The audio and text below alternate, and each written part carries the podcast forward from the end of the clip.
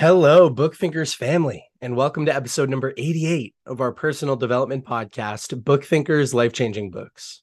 During each episode, I interview one of the world's top authors, and as a listener, you can expect to discover new books, new mentors, and new resources that you can use to achieve more and live better. And in today's episode, I have the pleasure to interview author Lou Diamond. Lou is a highly sought after speaker sales and marketing consultant, leadership and performance mentor, and podcaster. Author of Master the Art of Connecting and CEO of Thrive, Lou has made it his life's work to help businesses, leaders, and brands thrive through the power of connecting. His innovative connecting tactics have helped hundreds of companies across the globe expand their sales, retain their clients, and build a thriving culture. Our conversation today is all about his brand new September 27th, 2022 release, Speak Easy. Connect with every conversation. Now, this book begs the question what if every conversation you had was a great one? Throughout today's conversation, Lou's going to teach us a lot of what's in the book and give us a great preview to what you can learn if you go ahead and buy a copy. So, without further ado, please enjoy this amazing conversation with the amazing Lou Diamond. Well, Lou, welcome to the Book Thinkers Life Changing Books podcast. How are you doing today, man? Nicholas, totally excited to be here. Thank you so much for having me. And this is a, uh, a home and home. This is a return in favor because I had you in my program very recently. So very cool. It is super cool conversation. You are an excellent podcast host. So let's see if I can live up to the hype. Now, for those that are not familiar with you or your upcoming book or your podcast, I'd love to have you introduce yourself to the Book Thinkers family and tell us all a little bit about yourself. Uh, sure. My name is Lou Diamond, and I am a sales and marketing consultant, and I speak and I write about connecting. I love telling people, Nick, that I was put on this planet to work with the most amazing businesses, leaders, and brands and help them thrive through the power of connecting. And I've learned that a lot of the work that I do, whether it's to speak on a podcast or speak on a stage or work with some really impressive clients and help them grow their business so they can thrive, is that I'm helping them have better conversations. Uh, the at the epicenter of every single connection is a great conversation between two people, and I realized if we can do that job better, man, a lot of things get done faster, quicker, and enable us to connect in ways that we never thought. So that's where I focus, and that's the the space I play in. Now, tell us a little bit about your podcast. You just mentioned that I was on it recently. So mm-hmm. tell us, how many episodes have you had? How many interviews have you conducted? It keeps going. The Thrive Loud with Lou Diamond podcast is about those that are thriving in their lives, their businesses, and their passions. Today, I think I recorded the 799th episode or wow. 800th episode. I'm not actually sure. We do about three, we, we have three episodes every week Sunday, Tuesday, Thursday, and you can find it wherever your podcasts are shown. It has been it's almost like an animal that I just can't control. I thought I had it in a cage, but it's now grown to like the size of the house and it just keeps taking everything over because I'm I'm I've done podcasts at speaking events that I deal with. Many of the clients that I have have come through the podcast. It's been a business generator. It's been an incredible platform to connect with great people and the conversations that I've been able to have like even the one that I have with you Nicholas, which was to learn about such incredible people that are thriving in so many different ways has like just as books have helped make your world and your life so much better listening to these incredible people and connecting with them on the podcast has done the same for me I like that you said the podcast has enabled you to create real business relationships. And I think it's done the same thing for me because you hear that saying, you don't marry somebody on the first date. You want to go on a couple dates with them, get to know them before you do business with them yeah. or marry them. And I think the podcast is a great way to form a relationship with somebody. And I think you've done that now 800 times. That's amazing. And so I look it's forward e- to. It's uh, even more than that. Can I give you a little behind the scenes? You see, Thrive yes. Loud is just one podcast that I have. But because of its success and some of those business opportunities that I've had, I've actually created other programs that no one really gets to hear because they're inside the walls of really large companies. Some of three or four of the top 500 companies in the Fortune 500, there are podcast programs that I've either produced or hosted inside the walls of big companies that came from the Thrive Loud podcast initially. So it's probably closer to like 1500 episodes or something like that, which is berserk, but it's, it's crazy. And it's become uh, an integral part of, uh, and obviously a revenue source for my business. So yeah, there's been a lot. You are a master at connection and communication and conversation, which rolls right into this book that's coming out September 27th. Is that correct? That is the launch date. Okay, yes. so Speak Easy. Tell us all about the book. When did you come up with the idea for writing it? Why did you write it? Who's the target reader? Let's go into all of it at once. So, my first book I wrote a little over six and a half, seven years ago was called Master of the Art of Connecting. And it kind of danced at the top of what Speakeasy actually dove into. And that was that I knew that I was a very good connector and I knew how to connect with other individuals and I saw a way for people to think differently on how they can connect. It wasn't just about making a sale or uh, being a great marketer with a good message or even being a leader and connecting with your your people in a certain way to lead it kind of tapped into uh, what i call the connecting core muscles. These are the the muscles inside of us that we all have which i call the safe. I could break them down but that's what i did in master of the art of connecting. Each letter had a specific muscle on how we can work on being a better connector. I made two promises after that first book, which you'll laugh about, uh, Nicholas. When one that if I I was never going to write another book mm-hmm. unless I had something really important to say. And the second part was that I would partner with a publishing company that was really professional and was very focused on the uh, knew exactly how I can connect to my audience. And that was an important marriage that I wanted to make if I ever got to that point. But the truth was for five plus years, I didn't have anything to write about. And something kind of started, the bug started getting inside of me right around, I want to say it was around the beginning of the pandemic, but it, it was probably a little before it. And I had this idea. Some, it was actually a guest on the podcast show who made a comment to me that my ability to listen and spin what I hear and use it in a way to connect with another person was something unique and it was a skill. And I had actually originally thought I was going to write about listening. I did research on this, Nicholas. I went down the whole avenue about listening. I even went to a firm in northern in the northwest part of the United States that specializes in um, in auditory hearing aids to understand what they're trying to tap in with listening. And I really wanted to understand really the the nuts and bolts of listening. And there were some lessons that I learned from it. And, and a couple of them were that uh, one, I wasn't the right person to communicate this message. There was somebody else that probably was a little bit more studied and, and really had the expertise in that. And two, listening was only half of what I did well. I understood that when you think about a conversation, which is what I do really well, it's about asking great questions and then listening to those responses and then coming back with a, a response that connects that message that you heard. That's what happens in a conversation. And you keep building on it like a layer of a house. And I realized um, in the art of a, of a conversation, it was it like dawned on me that someone who's been focusing on connecting, and I really had been working with my clients to help them have better conversations, even in the sales communication that they send out, their presentations, the way they message themselves, the way their marketing should think. And even more importantly, the leaders I work with, what they should be saying and communicating to their people in their organization. And this is what I've been doing. What I didn't realize was that I was getting really, really good at it from being on this side of the microphone. And I started picking up other things that I realized that I was starting to take from being behind the microphone and mm-hmm. deploying into the way I prepared for a speech when I was, would give it, the way I would work with my clients, the way I'd help leaders become better leaders.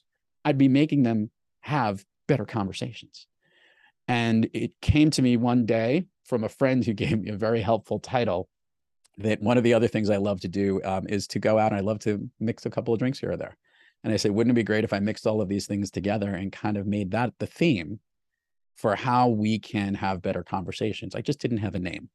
I'm going to give my shout out to uh, best-selling author and amazing, very good friend Billy Howard, who runs a company called Brandthrow, and she is a genius when it comes to coming up with names. And literally in the middle of the night, sent me a message. I go, "Got it. Check your email," and there it was. Speak easy, connect with every conversation, and that was it. So actually, in a weird way, the title came before the book. which is so crazy. And everything then just came pouring out the book, the title, the, the all the content. It was like literally if we went into the bar and all, we just took all the drinks and started pouring them into one big concoction. And uh, it came out with a real simple flow for how you can have better conversations. Well, as we talked about pre roll, I really enjoyed it. Mm. And as somebody who hosts a lot of conversations and is always networking and meeting new people, and I'm somebody who's just infinitely curious. So I love the different forms of conversation, which we'll talk about in a minute. Uh, I found a lot of value in the book. Now, let's go back and do a little bit of history, though, because my primary audience is 18 to maybe early 30s, might not understand the whole prohibition speakeasy metaphor.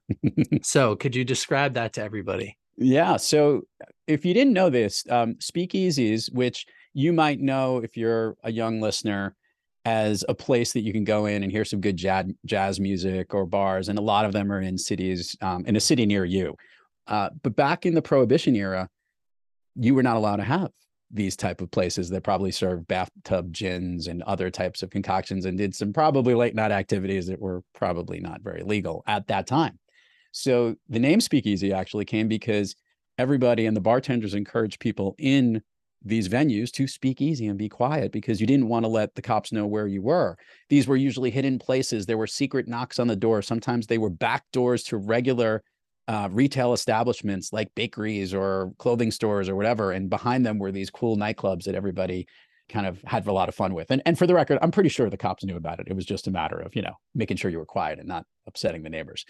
So speakeasy became the, the term as it related to what I wanted to do. It actually was also really relevant to myself because as you've learned, and maybe your listeners can hear right now, first of all, I have an easy sounding voice and everyone i have an easy personality as well. Uh, something that has always been a very likable trait of mine. And I'm not, I, I could get really loud and, you know, be really quiet, but it's this easy, comfortable feeling that when I have a conversation with someone, my voice is actually trying to connect with them, which is kind of a play we'll talk about, I'm sure, on this on this podcast. So speak easy was perfect, but it also was really important because it brought together something that I've learned and that it, it, this is something that is easy to do and it is coachable. So the lessons that this book provides is a very helpful way to connect your conversations and to make more of the conversations you have connect so you can have more of them and grow the connections in your life. I don't think we talked about it much on our episode for your show, Thrive Loud, but when I was younger, not only was I not a reader, but I also had very poor communication skills. I mean, mm I had diagnosed anxiety. I could I I would leave the classroom if I had to read a paragraph in front of everybody. I would stay home sick from school and present to the teacher after school. I mean, I had a lot of social anxiety. And so books like this can really help somebody understand there is an art to conversation. It's not just this gray area. Some people are good, some people are bad, some people are born salespeople, some people aren't. It's not true. It's something that you can learn. It's something that there are strategies for, which we could talk about in a couple of minutes. And so I'm really happy that you wrote the book. I mean, I, I really could have used it a few years ago. Well, so it's funny, Nicholas, because uh, I give a speak. I speak to college students twice a year up at a university in New York. And I actually do a lecture for different classes, and these are communication classes. And a lot of it is how you need to be within the workplace and a lot of the ways and how you could work on communicating. So there are actual things that were written in Speakeasy that came from a bunch of those lectures in helping students know how they can have better conversations with their bosses or address certain uncomfortable situations. And what I wanted to make it about was there look you cannot map out the perfect conversation. You you can't plan it and you know get from the beginning a to z and on a straight line. There's so many different ways that every conversation can go. But what you can control is how you need to be going into it maybe a little bit of preparedness stuff about yourself or certain things you can practice. And through more conversations you could become adept at it so the the book is a guidebook. It is it's a tool book that you can go back to over and over again, even though it does read read like a book. And there are lessons and stories and a lot of the examples. While each chapter concludes with ways that relate to business, students, and for your personal life, or you know whether for your friends or or your intimate lovers or whatnot, that you can use a lot of the tools from Speakeasy for all of your conversations to gain a lot of the confidence that you said you were lacking when you were younger that maybe people are a little hesitant on on how you could think about what that conversation is about. It's a new sense of appreciation of it that will change you from being nervous about having one to being excited about having more of them. Absolutely. No, I mean that that's the energy that I felt when I was reading the book and you made an interesting point in the intro so we'll kind of jump into some of the content from yeah. the book that most meaningful relationships that you have, you, me and every listener today right now, they started with a conversation. And mm-hmm. so, those connections, if you can apply what you learned from this book to improve the likelihood of success, you can have more meaningful relationships. You can do more business. You can have more fun. You can bring more exciting people into your life. Like, whatever your goal is, it all starts with a conversation. And so, when I was reading that in the book, I thought, I mean, geez, my now fiance that started as a conversation. Every single business venture that I've participated in, they started with conversations you and me started yeah. as a conversation. So it's a really cool point that you make there. And I think one of the overarching themes of the book, which has a lot to do with the way you need to be, is that look, we were disconnected during that whole window of time, this last two and a half years of, of COVID, even though we were able to have conversations on the phone or via Zoom, like you and I are doing right now. But we lost a lot of that in person connection. And what we took for granted was the ability to just have a conversation with anyone. And, and that realization hit me that you have to treat the opportunity to speak to anyone, any individual. Heck, it could be the the the guy who's checking your bags out at the grocery store, to a cab driver, to to somebody that you just interact with in passing. You have to treat every conversation as a gift because it is this is a very disconnected world. We're all really busy, and the opportunity to speak to another means something different than just talking to someone. What it actually means is that if you do a conversation right, you have a chance to bring your world into another person's world and another person's world into yours, which means that you're going to learn and grow from just one conversation. And that connection can begin a relationship that will add to more conversations that will help grow into a really profitable business, profitable friendship, or a valuable life. So conversations are gifts, and we don't want to let those gifts pass by. We love gifts. Let's take them in and have more of them if we can.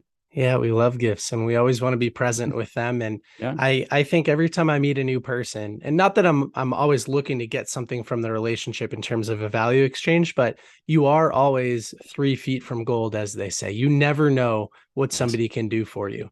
And I, that that just brings me back to a quick story I want to highlight real quick when I was first starting Book Thinkers, and it was mainly just a social media community, sometimes that's tough when you're posting and you're not getting a lot of engagement and you never really know who's in your audience. But that point that every single connection, every like, every comment, it's a gift. And you yeah. never know. You're always three feet from gold. Somebody might come out of the woodwork one day and change your entire life. So there are a lot of creators out there. Don't give up. Don't stop posting your podcasts. Don't stop posting on social media. You never know what's going to happen. So uh, it, it's so true. And and and I I have a special place in my heart for other podcasters. And and I think you've probably connected on this conversation as well. You've been on other podcast shows, you've had other podcasters on your program. We're providing great content for the world to listen to. We're basically enabling conversations to be other people to tap in and, and listen to them, just as your listeners are doing right now. That's a gift in itself because we learn from those other conversations. And we've been doing it for years. I mentioned it a lot in the book with you know, from Larry King to Oprah Winfrey to uh, Howard Stern. These are people who have been providing incredible interviews and conversations that we love. And all every night before we go to sleep, late night TV, there is a conversation between two people that literally is the last thing we hear before we go to bed. And we get excited about it. There is something engaging, it lifts us up. There is a connect the connection itself that takes place during a conversation is energy that can literally lift up and not only change the people having the conversation, but those observing it as well. And that's important. That means we need more of them and it'll help bring us together that much faster and that much more often.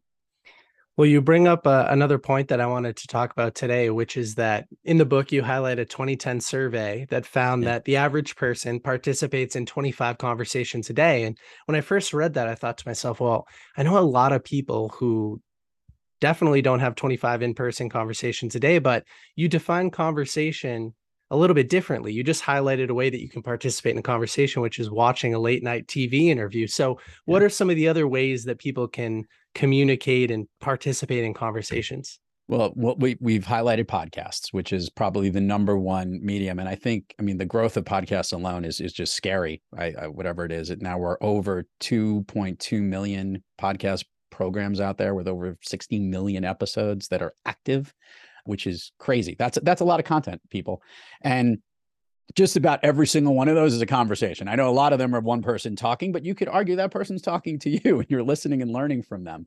Going to hear speakers speak at events. I'm a professional speaker. You go to a conference, say what you want. That might just be one person talking, but a lot of times the really good ones interact with the audience, but they're engaging in content that you could be utilizing as a conversation.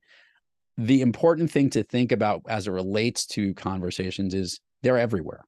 And we have them at work multiple times a day. And I hate one particular form of conversation. Someone said I should write a second book on this, a third book, whatever. I'm, I'm staying away from that. But our email communication that we have, it is a conversation. It's just kind of one way at the time. But it's important that we recognize we use this constantly. We use text constantly. These are conversations that we're having constantly, um, DMs throughout the day. My goodness, start adding it up. And by the way, it's way more today, it's way more than that 25. I think we're missing out. We're a little unequally balanced on having stuff that's electronic communications versus the stuff we're doing, which is live and voice to voice and in person, which I, I encourage most people when you have the opportunity, an important thing to do to improve the connection or relationship. And this is a great work thing. Don't go back and forth with emails and text 600,000 times. Pick up the phone. Just have, believe it or not, I learned that there's a button on on my iPhone. It's got a green background with a white thing on it and if you press it, you could actually speak to another human being. I, would you believe they've had this on here for that long? It enables you to have a conversation, which is important. Try to get to having more of those conversations. We recognize not everything needs to be voice to voice, face to face, but add them all up. These are where we're making our connections in our day. I I am with you. I second that point. I think it's very important to have face-to-face or voice-to-voice conversations and one of one of the ways that I was able to develop my ability to communicate was by reading books, which I view as a form of communication. Yeah. I always say, listen, it's tough to get Elon Musk to mentor you for 20 bucks, but if you go read his biography written by Ashley Vance, you can be mentored in some way shape or form by Ashley and by Elon. And that's a really cool relationship. And I have hundreds of relationships with the people behind me, hundreds of them. St- Steve Martin's first fiction book was it made into a movie called Shopgirl. And a friend of mine recommended it to me, and it wasn't necessarily the, all the topics that I would be interested in, but I happen to love Steve Martin. And I read that book and I heard Steve Martin talking to me when I was reading it. And I remembered eventually I got the audiobook and it made it even better which is a great way to think about it. This is a conversation that you can have. You are listening to a reader who is trying to communicate with you. There are sometimes you want to shout back at the book, but you know that that might not necessarily create the true connection you want. But yes, you can connect through those books and have conversations that way too. Yeah, you can. I, I love viewing these books, especially a book like yours, as a tool in a tool belt. I call it my book belt. So when I see a hammer or when I see a nail, I can pull out the hammer and I can use it. When I see an opportunity to improve my communication, I can go pull out Speakeasy and use it. So these books are tools, they're opportunities for conversation. Uh, let's dive into some of the more applicable things. So at the end of every chapter, you have these connect, engage, and win sections with action items. So why did you decide to do that? So when I, as someone, as I mentioned, who is a sales and marketing consultant and professional, this is where I'm. That's the that's the area that I've spent my my entire career in in helping people do their those jobs better. And a, top sales performer, a really creative marketer, and mixing all that together to help people take advantage of that. I knew that the lessons that I had in Speakeasy could be applied on their own without a business setting, just as we were talking about in personal situations. However, I did not want to take away from one of the best advantages that conversations in business can have. And that is that you can win more sales, you can make your marketing message connect. And as a leader, you can establish the connections you need with your company and the people that work with you if you take a lot of the lessons from Speakeasy and deploy them in your place of business. So I wanted to make sure that at every end of every chapter, there is a connect, engage, and win section that is dedicated specifically to the tips on how to apply the lessons learned in that particular chapter of Speakeasy, specifically so how you can win the business, make the connections, and engage and continue the relationships that help to grow in your business sense. So it was intentional to isolate it in those connect, engage, and win tips as a great way to put it into practice, the lessons learned from that chapter. Sometimes I have authors ask me, Hey, is there anything that you would recommend I include in my book when I write it or my next book when I write it? Is there anything you wish I did differently? And the only feedback that I really ever have for people that's consistent is you need to make it more actionable. You mm. need to you need to make it easy for somebody to identify, like you did. You isolated the action items. You need to make it easy for a reader to identify what can be easily implemented or not easily, but implemented so that they can create real behavior change. And not only does it improve their lives, but it it sort of lengthens their relationship with your book. And yeah. it increases the ability for them to tell other people about it because it creates real change. As as a speaker and i and i host and conduct a lot of workshops in helping companies grow their business it also is laid out every chapter. In the way that i do that there's a story in the beginning of every chapter that's either personal personal or i've something i've known about and i place that story as the example to set the, the, the stage i then dive into the meat and potatoes as to the problem that we're dealing with at that part of a conversation or the the way you need to be on, in a conversation and then the lessons that you could take at the end, the takeaways is the connect, engage, and win. And that was intentional from the very beginning. Weaving that all together was was not easy, but that was the the flow for, that I wanted the the book to achieve. And uh, an example of this, so after chapter one, you talked about how business meetings are normally like top down. They're they're a presentation style. You just speak at a group of people the entire time. What you're recommending is that you need to make it more of a conversation, and so you give the reader some additional tips and tricks and stuff like that. But yeah. uh, that's a that's a good example. Yeah, that's that's a fun one. I mean, and and a lot of times people go into sales meetings specifically I've seen the, this is the, the worst of sales when they go in and they're with a scripted response and they're only talking about themselves or they're only showing what I love to call the the logo slide of death, which basically like has every single company you've ever worked with, um, and says, "Here's all the great people that I've worked with." Well, if you're on the receiving end of this, you're basically saying, "There's everybody that isn't me," yes. and, and you're, you're setting the wrong tone when you're only talking about yourself versus a good conversationalist would ask questions and create an environment that feels like a conversation because you're already you're focused on connecting versus focusing on telling and talking about how great your company is. So in in those particular in that particular instance, yeah, that's making sure let's get the business meeting into a conversation. And that's what we should be focusing on. A lot of the clients I work with the sales teams with, the metric that we use is not presentations or pitches or meetings. I bucket it as it's conversations.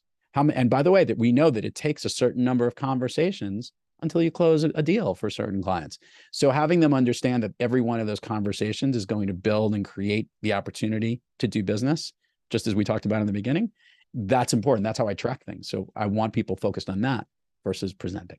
I love it little side note one of the ways that i was able to improve my communication was door-to-door sales and one mm. of the best tips that i ever received about door-to-door sales was if it takes you let's just say 25 doors to get a yes every single door that's a no is contributing towards that yes right. you're not loss loss loss loss and eventually a win you're just mini wins the entire time so that's really cool that you're tracking conversations as a kpi instead of presentations or meetings exactly. or whatever yeah. Uh, think of it. I used to think of it as um, you want to get to know faster, so you can get open the door that has the yes. But it took all those no's to to to get the yes you needed. I agree with you. Yeah, I love it. So, next we'll talk about what makes a conversation engaging. And in this part of the book, you have the seven C's of engagement. So, let's talk a little bit about a couple of them to give my audience a preview of what they can learn.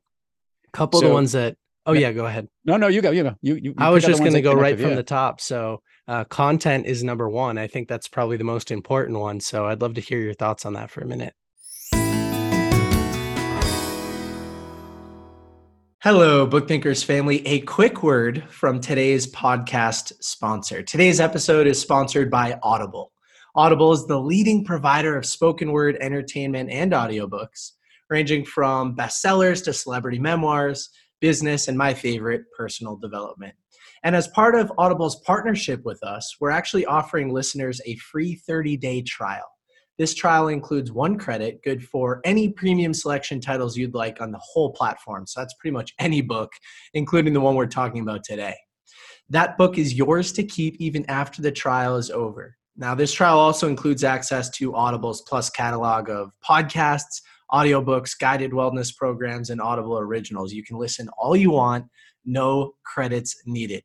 Now, everyone on the Book Thinkers Instagram knows that I love physical paper books. There's nothing better than having a book in your hand, scribbling notes everywhere in the margins. I kind of tear those things up. But I've been completing an additional 20 to 30 books every single year using Audible by listening when I'm in the car, doing chores around the house, or while I'm on my morning walks or runs. You could take advantage of this free trial by clicking the link in today's show notes or going to www.bookthinkers.com slash audible trial. You will not regret it. Now, back to today's episode. I, it it seems so simple, and, and I by the way, the, the, what was the joke that I wrote about? You know, there probably could have been like six or eight C's, but we had to make it seven. You had so to make it seven, seven, yeah. so at least you remember it why are you having the conversation in the first place is really at the meat of everything right? What is the content that you're trying to cover? You're trying to introduce yourself you're trying to introduce a new product you're trying to solve a problem. At the meat of every single conversation is something you're talking about. What is the topic? And a lot of times you know we've had these situations by the way when we think we're having a conversation but we're not because people are all over the map. They're, they're how was your day? Oh i have to do this. I have to do this task. Oh can you do that? And like it's a jumpy type of thing Whereas if it was focused on one particular piece of content at one time, it would be simple. It would be in a, a, real sense of content and concretely in that content. And we would know what we're talking about. So, yeah, it is, it seems so simple, but a lot of times we can get lost in knowing that that content is something that you can connect with another individual is an important piece too. Like, so uh, I'm sure you're going to bleed into this, but content is only really good as the context it's within, which is the second C. So you need to contextualize the content within it and make sure that um, you can relate to the person you're you're speaking with and trying to connect with with that content. And and I don't like to have people think too much about it. I want them to just make sure that look all you you will not have all seven C's in every conversation you have, but you start there's certain ones that need to be there and should be a focus of how you should have your conversations. Well, and what's useful for me as as the way that I like to learn is I can look at these seven C's, and you're right, six C's is closer than eight C's, but I think seven was the right number. So you look at these seven C's, and you could say, where are my strong points? Where do I consistently show up and execute these C's in a decent way? Versus, oh wow, you know what? My cadence really does need a lot of work. I should pay attention to this. People oftentimes look at me like why are you sitting there not speaking? or why are you speaking so fast? or whatever the case is uh, or connection or whatever the whatever the c is going to be and so you get to audit yourself and i think that's very useful as a reader to sort of grade yourself against the seven c's. Yeah and and getting back to the original one of content the word i like to use is it's familiar content it uh, uh, and yeah. and that's a key thing is what is somebody else familiar with there's a difference when you present something new to somebody when then you end up kind of not necessarily having as much of a conversation because you're almost teaching someone with it. But if you both know what you're talking about what what do you think the weather is like? Or um, what did you think of the presentation we just saw or what did you think of the book that you and i are having? The familiar content right now is speakeasy. And to our listeners their familiar content is your program. So they're familiar that you're bringing on great authors that are going to talk about these books that they're going to connect with. So to them, that's their familiarity with it. And that's why they can connect with our conversation. Yeah, I love the familiar content piece. And I actually I I recently saw a social media post that said it's okay to repost your best performing content because people are familiar with it. They want more yeah. of the same. They don't always want new and different. Right. And I thought about that a little bit. The example in the piece of content was if you go to a concert let's just say it's somebody like Aerosmith. You don't want them to play all the new stuff that you haven't heard before. You want them to play their greatest hits because you're familiar with it. Yeah. And I think the same thing happens with creators like you and like me. We want to have conversations about familiar topics. You want the listener to be familiar with the style of show that you're going to have. And yeah. so you can't switch it up too much. It needs to be familiar. And I'm sure even the flow of this, if you look at the entire from intro to outro of your podcast, there are overlaps and things that we're all familiar with that we, we want to hear again, or there's a certain part of the show that you want to cover. That's a really, really important piece because that's what we connect with. That's why we watch certain shows over and over again. Why, while I'll tell you, I turn the news off once I get to the sports because I knew that's like that's my bedtime at that point. it's going to come later in the news so they can throw all the other stuff at me.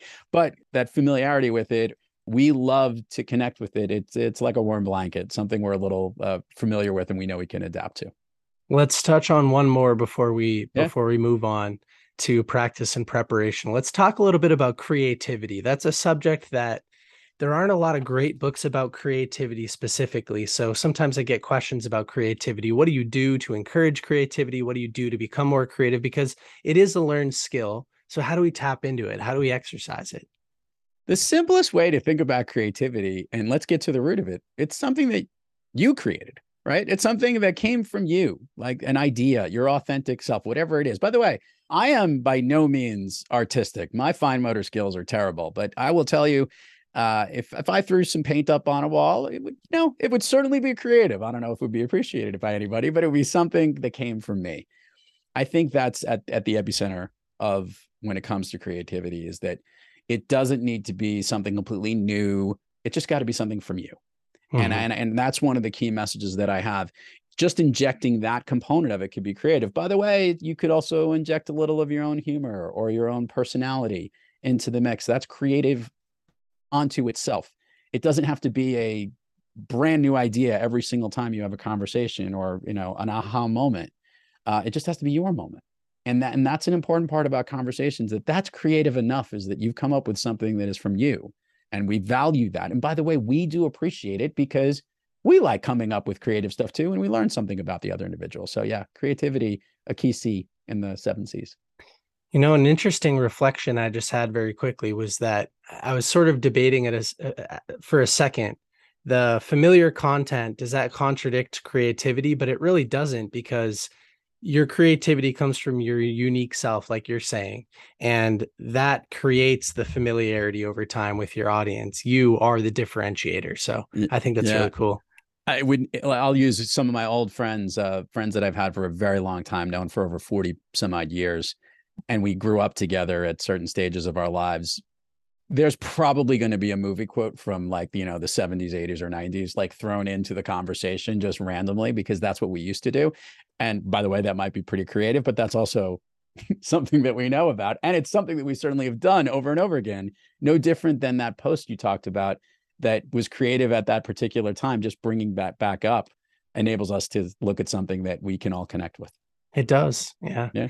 And you have a, a, line in chapter five, set the stage where you talk. Well, actually, it's the intro line, the Howard Stern line. It says, quote, anything you find yourself holding back, it's probably what the audience most wants to hear.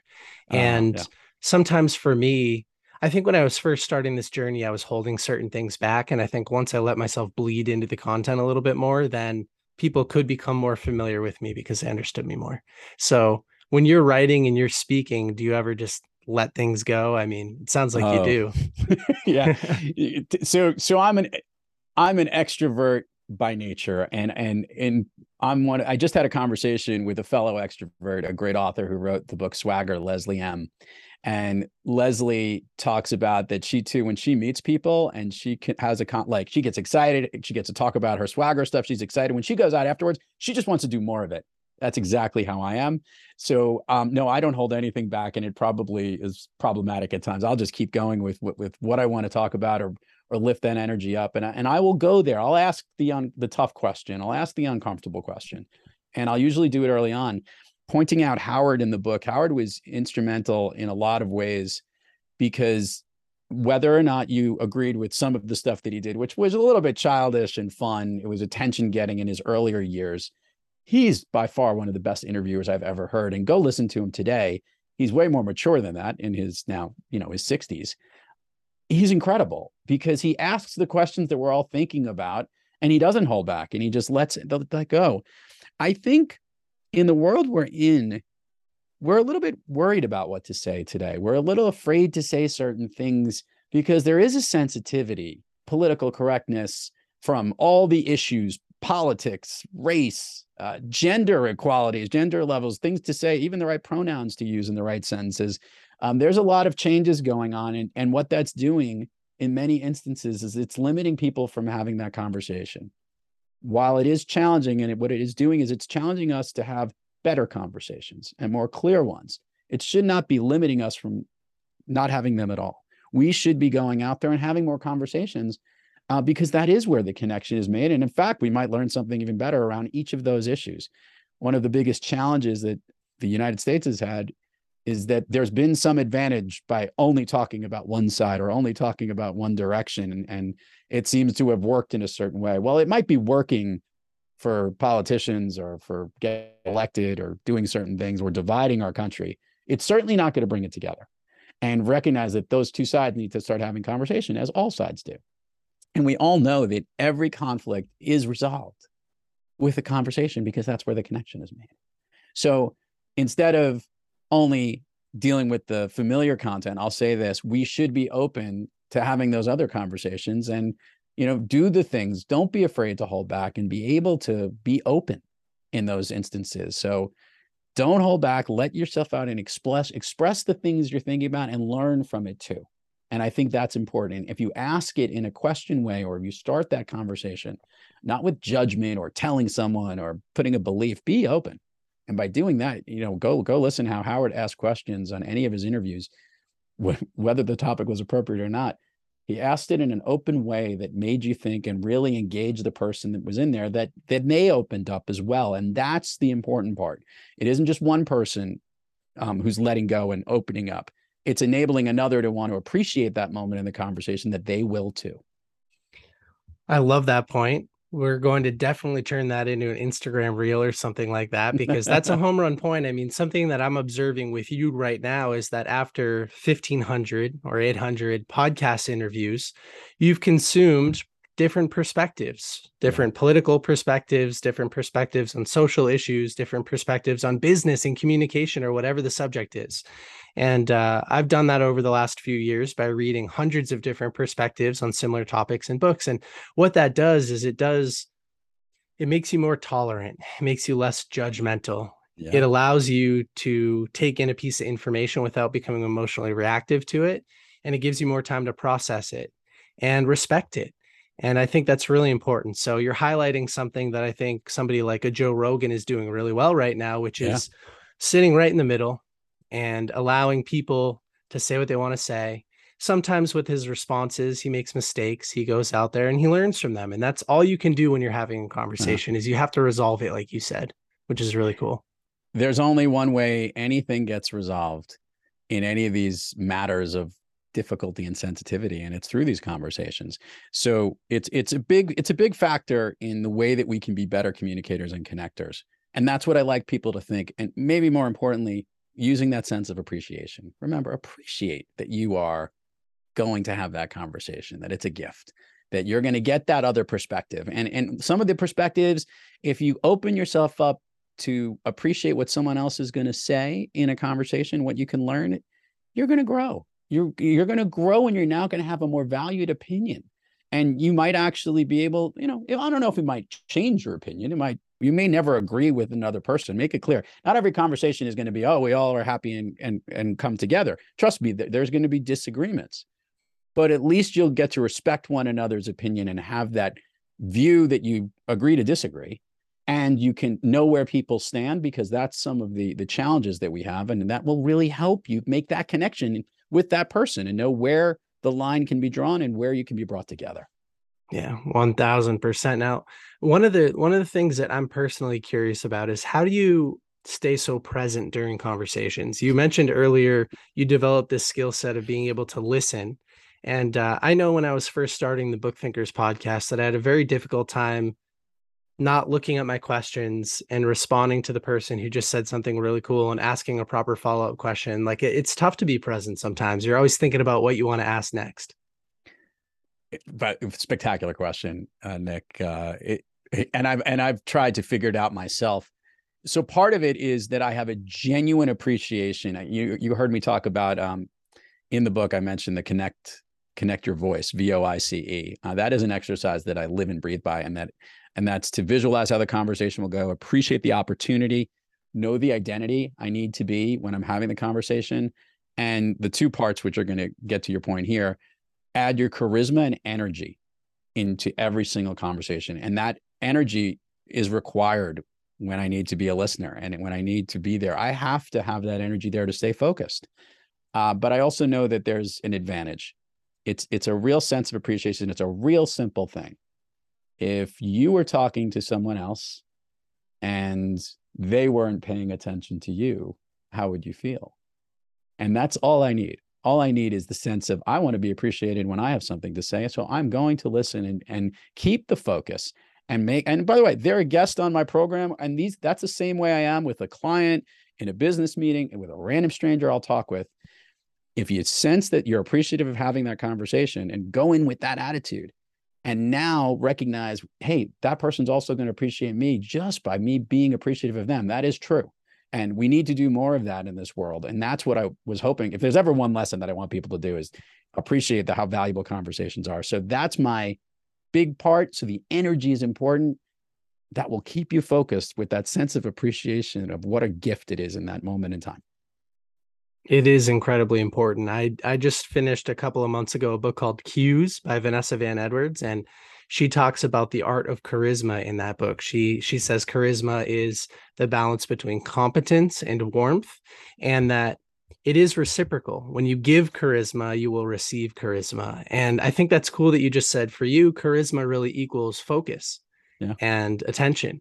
And so when you're charismatic, you're going to get charisma back and that draws you back into the conversation and it keeps you there and it keeps the other person there. And I think that's really cool. It's a really cool way that you put that.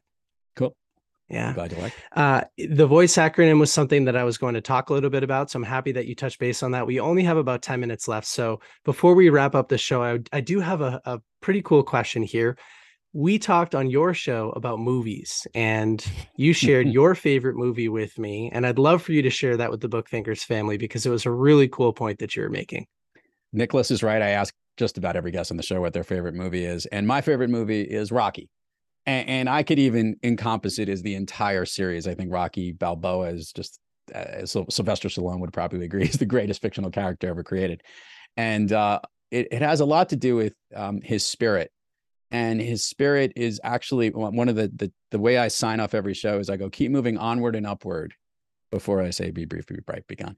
But keep moving onward and upward. That is what Rocky is all about. Um, he uses that line that says, you know, life is really hard, and it's not about how hard you get it, get hit. You, it's getting hit and getting up and keep moving forward. That is life. That is what winning is about. And I look at when I say connect, engage, and win, often in the book, win win isn't just winning or closing the deal. Winning is what we're trying to achieve in life. Winning is a feeling that we have of appreciating our lives and appreciating every hard effort we have. And Rocky, I mean, my goodness, what you know, from from rags to riches, but also just the effort. In the first movie, he doesn't win the fight; he just gets to the end, and it's the journey. And I think all of us uh, really do appreciate what a hard fought journey that life is and I it's to me it's the best uh, it's the most emblematic and representative movie I've ever seen, and it always inspires me. And the music's pretty damn good too. The music is good too. It's a good it's good workout music. So, oh, yeah. how many times do you think you've seen the first Rocky movie? Oh, and I wouldn't be I wouldn't be undercutting it and saying it's in it's probably 40 to 50, maybe even more. Maybe I, I mean, it. like I'm I'm a little older than you, Nicholas. So I've had I've had it's been around, you know, uh, since I was six years old. So yeah, it's been I've been watching a lot of times. And have you been to Philly and climbed the steps and seen the statue? And... More, more than once, let's just say. I, I, I don't think I got to do it with my kids. I know that because we never really went to Philly like together and did that trip, but I've done it several times. Yeah. So it's pretty cool that the entire city's mascot is a fictional character. It's it's pretty awesome. And yeah, that uh, just shows how cool the movie is. And, and the whole series is great. Uh, for those who haven't, except for Rocky Five, which didn't exist in my book, that was a terrible one, but that's not important right now. no, I'm happy you brought it up. Did we cover everything? Is there anything else that you'd like to highlight for the Book Thinkers family about Speakeasy? Remember, it comes out on the 27th, so everybody needs to pre-order it if they resonated with today's conversation. Is there anything that we didn't cover? look, we, we covered. I'll just go with um, the way I sign off every show, and that'll help you with this show is to be brief, be brief, be gone. I call it B5G, which is how many B's there are in that expression. When you think about your conversations, it's a good way to summarize it. Be brief and recognize that time is is limited and appreciate everybody's time when you're in it. So make sure that what you're saying is bright. Um, try to lift up the conversations that you have and, and, and add an energy or a pulse to it and, and some good ideas and good conversation talk. And be gone doesn't mean, you know, drop the mic and walk away. Be gone means move onward and upward, as we were just talking about with Rocky. Uh, that's what we want our conversations to do because our goal is to have more conversations. So I hope Speakeasy will enable you to do that. That's just the last tip I would get from one of the chapters in there. I think that's a great way to sign off. Before we do, for those that want to learn a little bit more about you, your upcoming book release, your podcast, etc., where should they go? What should they do? To grab yourself a copy of Speakeasy, go to speakeasybook.com and that will take you to thriveloud.com, where the Speakeasy book is. And that's where you can pre order the book. You can hear all the podcasts. You can actually hear Nicholas's episode as well, which is on the program. And you could also learn about all the things I do in helping uh, companies to connect, engage, and win in their business. Uh, Lou, you are amazing at what you do. I'm happy you wrote this book. I think it's going to help a lot of people. And uh, thank you for coming on the Book Thinkers Life Changing Books podcast. Dude, thank you so much for having me on, and thank uh, your whole community for uh, checking this out. That is a wrap. Thank you so much for listening to today's episode of Book Thinkers Life Changing Books. It would mean the world to us if you could write a review and share this episode with a few of your friends. I mean, these books truly have the power to change people's lives. And by reviewing or sharing our podcast, you're helping us make an impact. If you have any recommendations for future guests or any constructive feedback for us on how we can improve our show, please feel free to submit a form on our website, www.bookthinkers.com, or send us a direct message on Instagram at bookthinkers. With that, I am signing off and I hope you have a wonderful day. Don't forget, go read something.